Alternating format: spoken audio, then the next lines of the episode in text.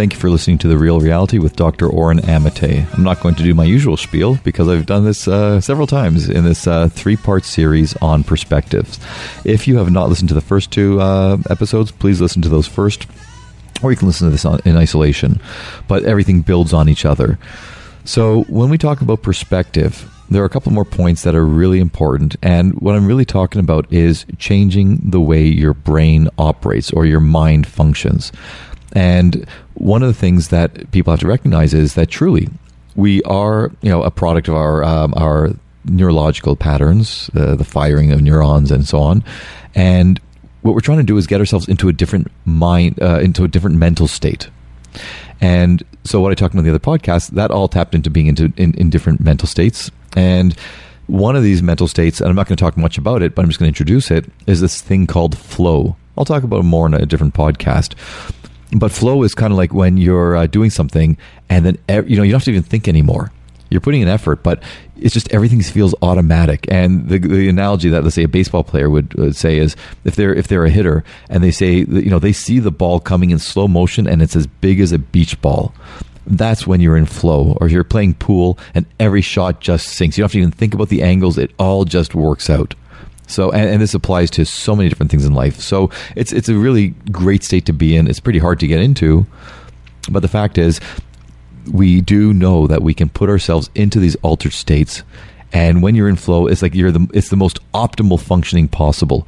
So even if you don't get into a state of flow, just please keep in mind that by putting in certain efforts, by by taking certain steps, we're able to put ourselves into a better uh, state of mind, and by doing that, we're able to function better.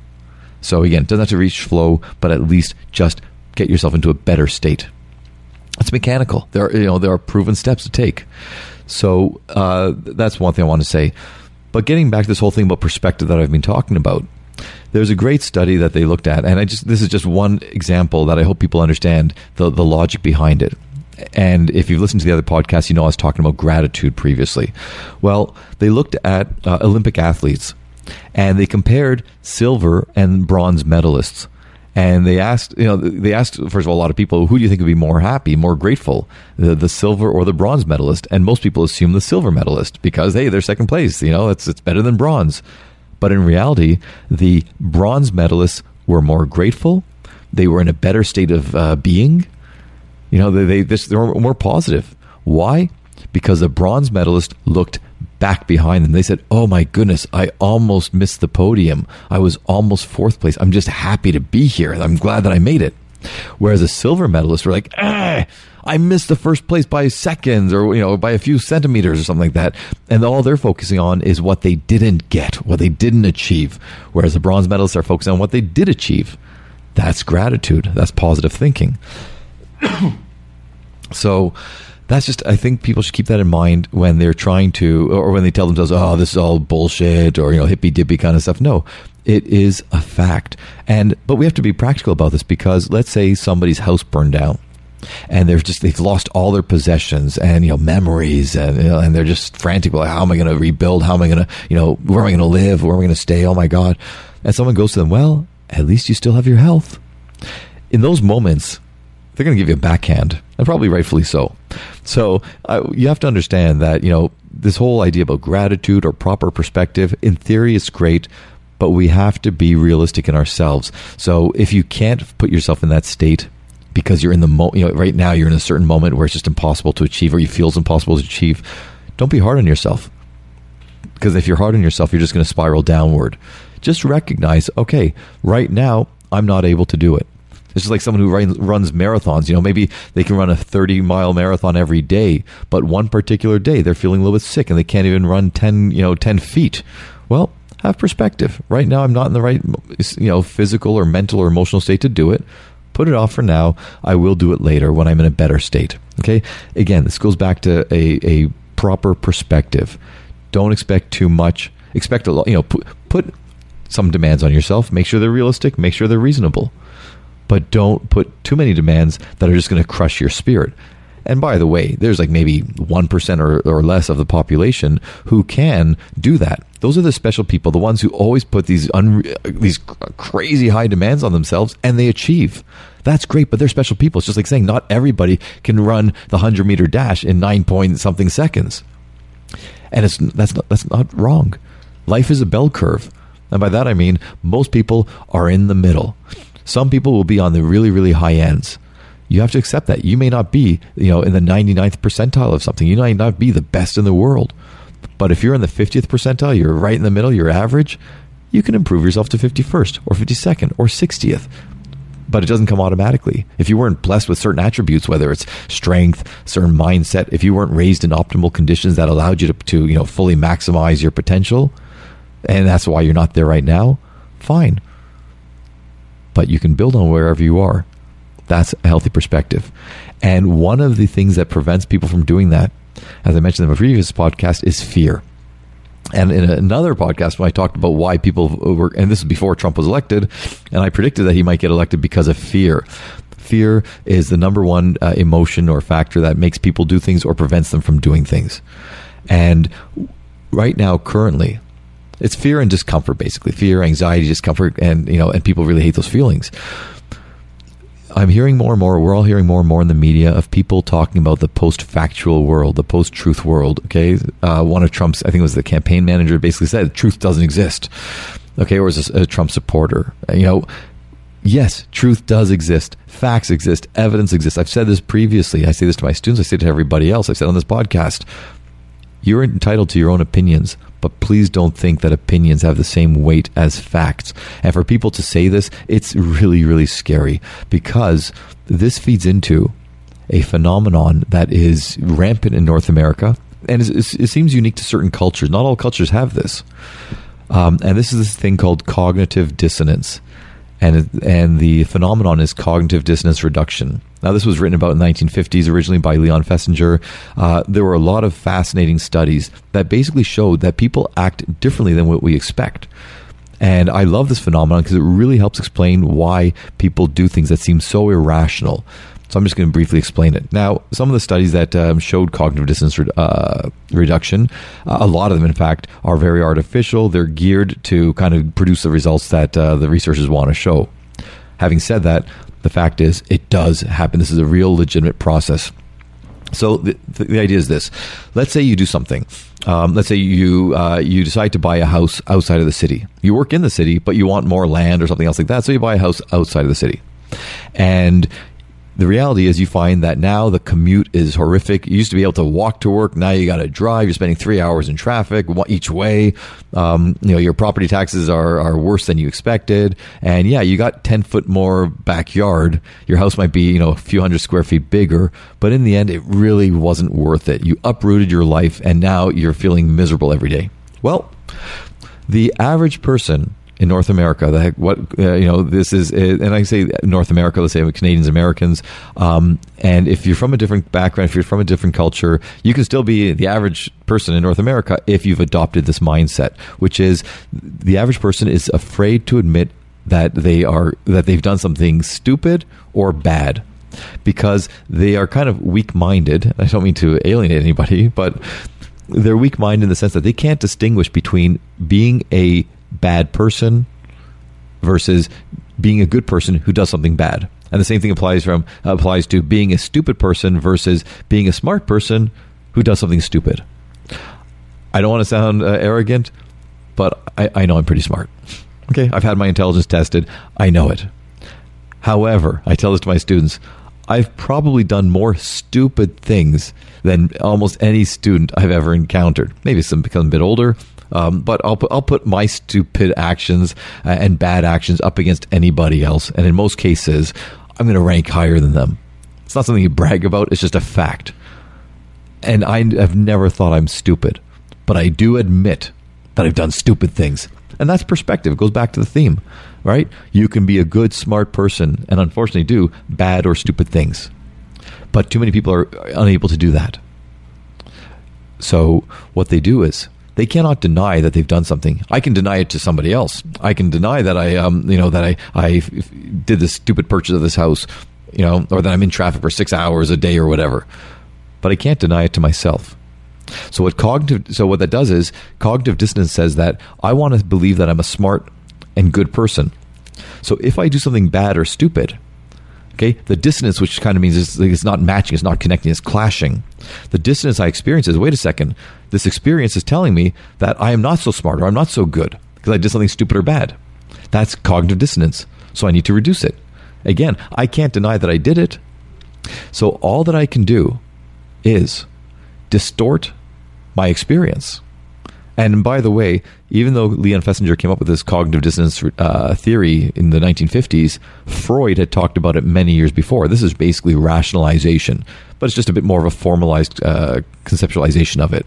It's a bit more nuanced.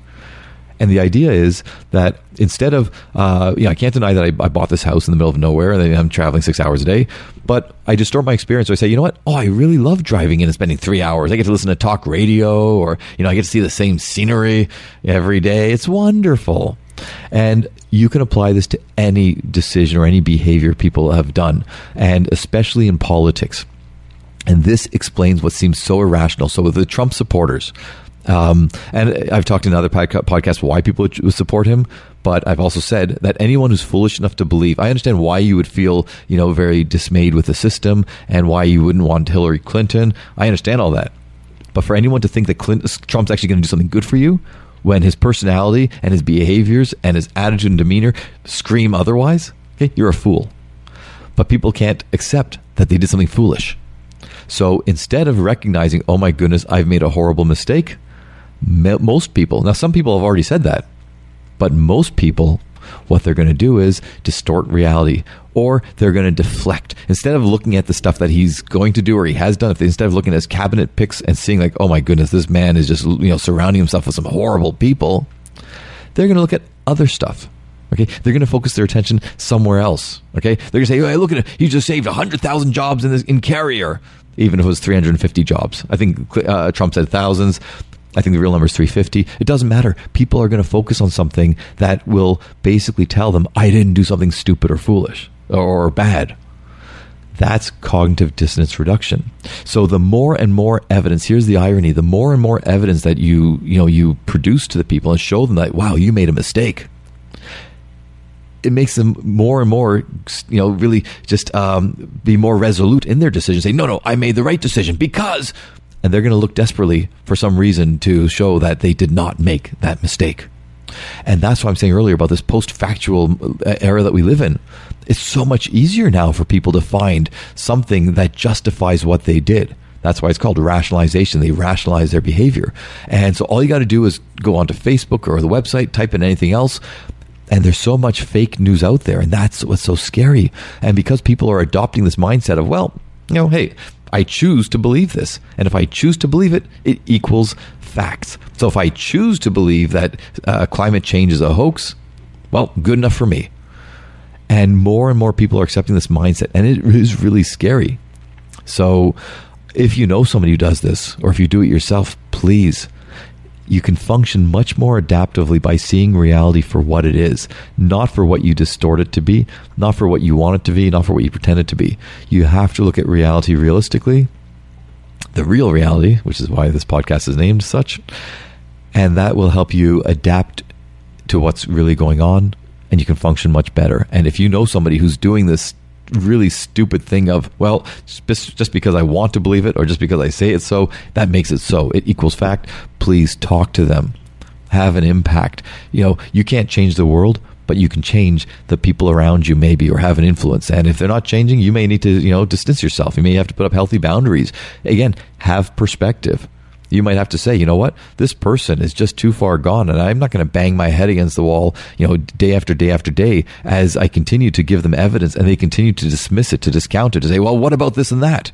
Because remember, all they're doing is protecting their fragile sense of self.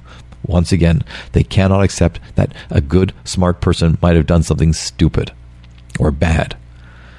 So that's why cognitive dissonance reduction is so important. And just so you know, the, the, the one of the original findings was, and this is what Leon Festinger was kind of inspired him, when there was a famous cult, I think it was a doomsday cult Okay, I think in the 50s, uh, when the, the, the leader basically prophesied that the world was supposed to end, you know, on this particular date.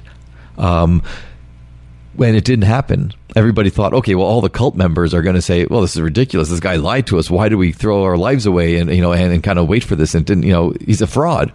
The reality is they found that the cult members, most of them, they doubled down. They looked for other reasons. So the, the cult leader basically said, well, no, you know, this was a test our great power, our great being, you know, he tested us and we all basically uh, went along with it. So we pleased him. So doomsday will happen this particular day or happen a different day. But hey, congratulations, everyone. You passed. And that's what they focused on versus taking a rational look at themselves and go, oh my gosh, what's happening? And instead of thinking, well, they're just cult members, so they must be weak minded. The reality is that study after study after study has shown that so many people do take that mindset. It might not be as severe as, you know, joining a cult and then, you know, um, taking this foolish stance. But even in smaller things, and like I said, every time there's an election, when you elect somebody bad in Canada, well, I'm not going to, well, let's say in Ontario, uh, when Mike Harris was elected, when uh, Dalton McGuinty was elected, now Kathleen Wynne. And this is not a political statement, this is a psychological statement. Each of these leaders, and we can look federally as well. But if, if you're listening to this in Ontario, Google if you if you're not living living in Ontario, Google Mike Harris, Dalton McGuinty, Kathleen Wynne. See all the horrible things they've done as leaders. Bob Rae as well. All right, take your pick. Okay, I want to go across the board. But the reality is, people who voted for them, most people did not, as soon as these things started happening, as soon as they started seeing some really bad things that their leaders were doing, most people did not accept it. They fell into the cognitive dissonance reduction pattern. And so the next election, they voted once again for these same terrible um, leaders. Bob Rae was the exception, okay? Because there's a tipping point. And for some reason, I, I know that what Mike Harris and McGuinty and now Kathleen, when they're doing, I believe it was worse than Bob Rae. But for whatever reason, in Bob Rae's case, you know, people found that to be so terrible that they, they reached a tipping point much faster than they normally do. With Harris, with McGuinty, and now with Kathleen Wynne, it's going to take several elections for people to finally say, okay, now it's too much. I cannot distort reality anymore. Okay, that's the tipping point when they say, I can't pretend, you know, that the sky is uh, green anymore. Okay, and that's when they go, oh my goodness, and they finally change their their perspective. But until that point, they're going to double down and they say, no, they are a great leader because once again, to, to say otherwise means that I'm a stupid or a bad person. And most people can't handle that. And again, it doesn't mean you're a stupid or a bad person. It means you made a dumb decision, but you can still be a good, smart person. So anyway, that's a phenomenon we see all the time. And it's not just elections, it's not just doomsday cults, it's all around us all the time. It's irrational, but most people do that. And there are many people who don't do that. And those are the people that you should try to emulate. And if you're one of those people, congratulations, you're in the minority. Uh, and if you are, please try to encourage other people to do that, especially if you have children. Tell them to face reality for what it is. The real reality, seeing the real reality, will help you lead a much more adaptive life. Speaking of the real reality, thank you for listening to the real reality, um, and I look forward to uh, to having you join in on other podcasts.